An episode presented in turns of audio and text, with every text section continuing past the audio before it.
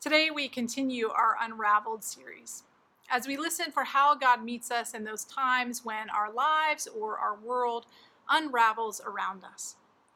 Today, we hear a story about the Israelites from Exodus as they are wandering in the wilderness.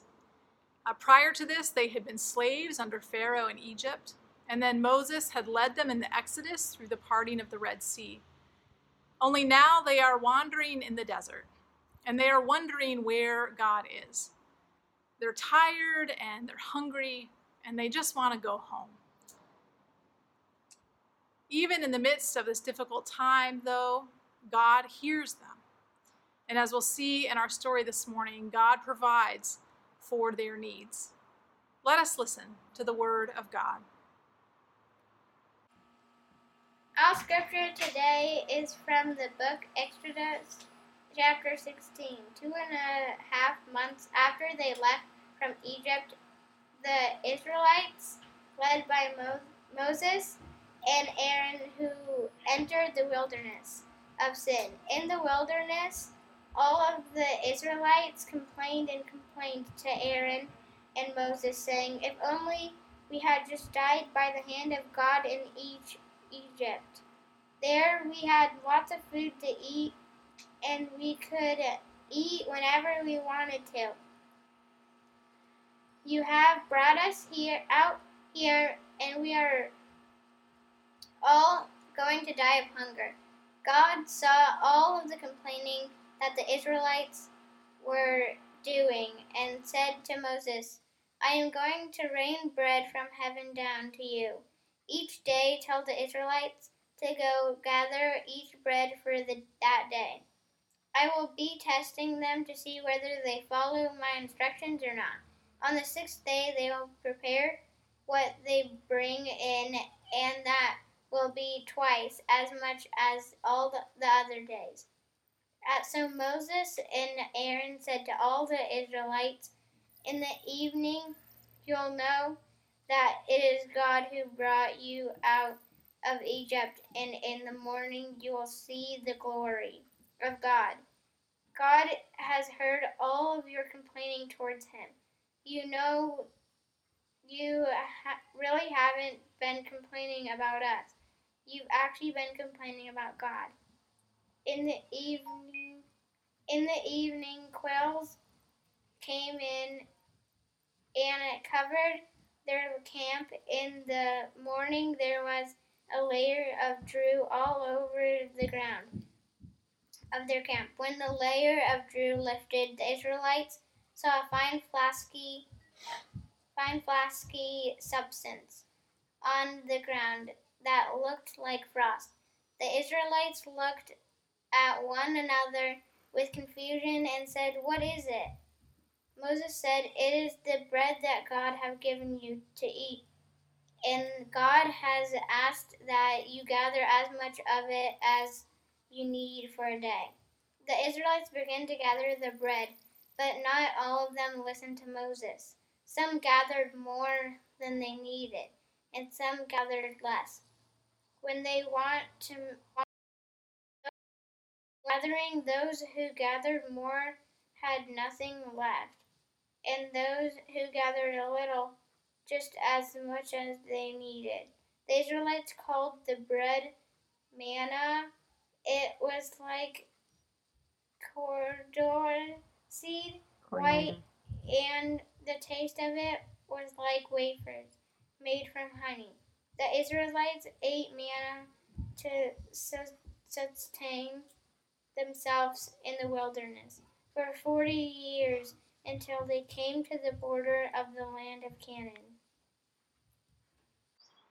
I meant to share earlier that today I'm speaking from the courtyard at the back of the church. Uh, it felt like the kind of day to be outside as we remember God feeding the Hebrew people and us in the midst of wilderness.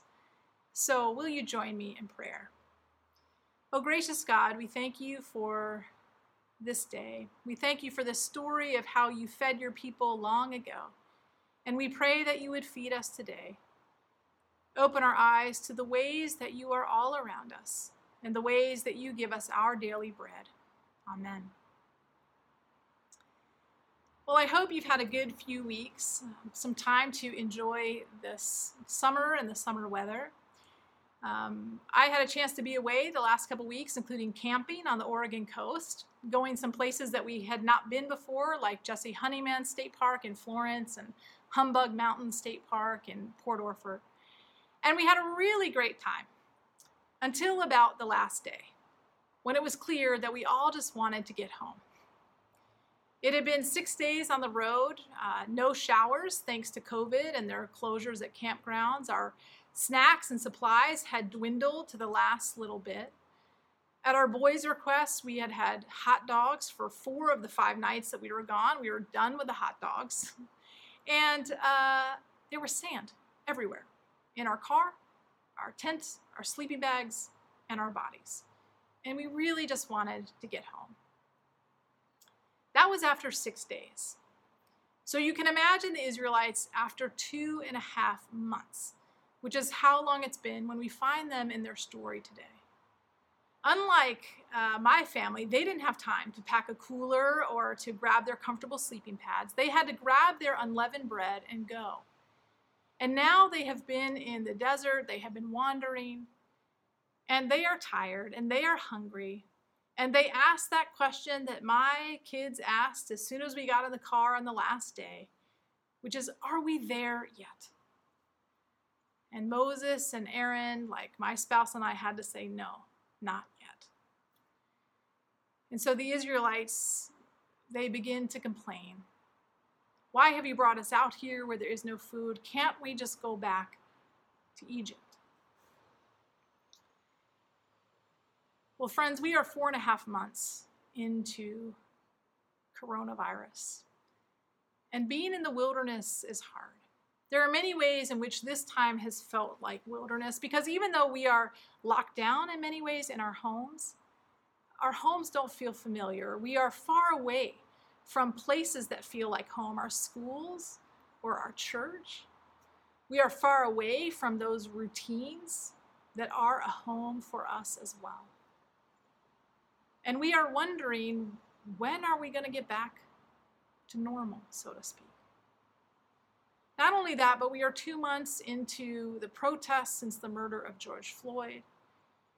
And many of us are waking up in new ways and more profound ways to the reality of the society in which we live. And there is wilderness, there is alienation from where we have been, as we recognize the society that we've come from is not one we want to go back to with its slavery of white supremacy. And so we are in that time of wilderness. And we're tired and we're hungry and there's sand and we want to know are we there yet? We want to know where the there is. But there is good news in our text for us this morning. Because just uh, as God saw those Israelites in the wilderness, God sees us. God saw them, God heard them, and God provided for what they need. God gave them that manna, that bread that they could go out and collect every morning, which they did. They were to get enough for each day. If they tried to get more, it would go bad. They were to get just what they needed. And so, over the course not just of six days or six months or six years, it was 40 years. It says God sustained them with that manna, reminding them that God was with them, that God was holding them up, even if they didn't always know where they were going or how they were going to get there. My hunch is that God is giving us the manna that we need each day. It looks different for all of us. For some of us, that daily bread, that manna, is in connections with people, maybe new people that we didn't know before, or people that we've known and are getting to know in a new way. For some of us, that manna is um, coming in new activities or practices, whether that's prayer or meditation or cooking. For others of us, that manna is coming as we educate ourselves in new ways, learn more about ourselves and our world. For others, that manna is coming as we um, participate in things beyond ourselves and uh, participate in new activities, whether that's protest or something creative. I know for me that manna has come in uh, just some of the time I've had with my family, not just in the last couple weeks, but even since lockdown began, more time with my kids. Manna has also come in time in nature as I've been able to turn off the news and just enjoy time in the woods and around these life forces that are so much bigger and more um, holistic and enfold me. There are also ways in which manna has come through reading and listening to words and stories that feed my soul. Even in those times when I turn on the news, manna comes as I hear stories of hope or, or um, see wonderful clips of John Lewis and his legacy. That becomes manna to keep me going. And so, a question that we want to invite all of you to think about is what, what's your manna? How is it that God is sustaining you in this time? And so, to that end, Katie Diaz has created this awesome uh, sheet for us called What's Your Manna? And you can um, see it on your screen and download a copy as well. But we are asking everyone in the church, um, all of you, to take some time to either draw or write or paint or collage, whatever it is that's sustaining you in this time. And um, to create artwork that we are then going to put together in a book and share with each other as kind of a scrapbook of our time in the wilderness. You can see there's a couple questions that we invite you to reflect upon uh, as you prepare. That is, how is God sustaining you in this time of pandemic? What's your manna or bread for the journey in this time? And what is feeding you or your spirit in this time, and why is it important to you? And so we invite you to think on these, create your artwork, and then a week by a week from today to scan and either scan or send a copy, a picture of it to Tammy Scott, and her address is on the sheet. And then we'll collect them and be able to share them uh, as a congregation. We're really lucky that today we have two of our youth who have already uh, created their sheet and who are willing to share it with us. Uh, so now we're going to hear from Daniel and Margaret Fleming. Hi, my name is Margaret, and I'm going into fifth grade. The day coronavirus started, I'm with my my brother Daniel. He's kind, loving, and, and loving, and is very nice to me.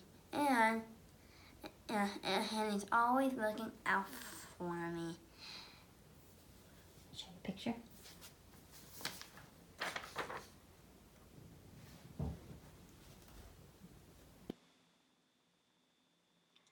I have found my own manna during this time of pandemic in a few different things.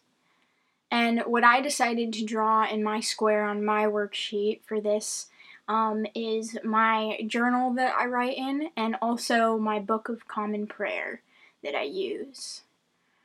My journal is just something that I can write prayers in or I can just write my thoughts and feelings in, and it really has helped me to process my emotions during a time where um, I've been kind of isolated.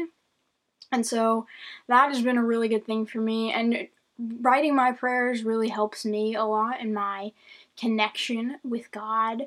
And so um, I have found a lot of comfort in being able to kind of process out my thoughts, writing them that way, and also being able to look back at what I've been writing throughout the pandemic so far and just to kind of see the different ways that I'm still growing and I'm still um, experiencing good things in life, even though we're kind of in these times of uncertainty. We're in what feels like a wilderness, but so journaling has been one of those really good things that sustained me. It's been part of my bread for the journey. Um, another thing that has been really helpful to me that I mentioned is um, participating in Book of Common Prayer prayers. Um, I have my small pocket edition right here. In this book, there are liturgical pre written prayers that are for the morning, um, the mid afternoon, like midday, and then also at night.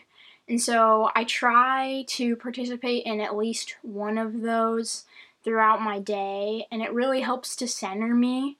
We're in this time of a lot of uncertainty, and um, having something be the same every day and having words of prayer that I can just rest in has been something that has just really got me through. Um, it's kind of been my anchor of consistency when everything else has just been so inconsistent and changing all the time. I know, especially a little earlier in the pandemic when um, my school moved online, having my Book of Common Prayer in the morning was something that just got me ready to tackle my online classes and um, get through everything that was going on. So, yeah, the two things that have been my manna during this pandemic are my journal and my Book of Common Prayer. Thank you so much, Margaret and Katie, for sharing your pictures and your stories of manna with us. We give thanks for brothers and journaling and prayer and for all the ways that God sustains us with daily bread. I encourage all of us now to think about what is your manna and to create your artwork and again to email it to Tammy Scott by next Sunday. Friends, we give thanks for a God who meets us in our wilderness, who sees us, who knows us, who loves us, and who provides us with our daily bread. Amen.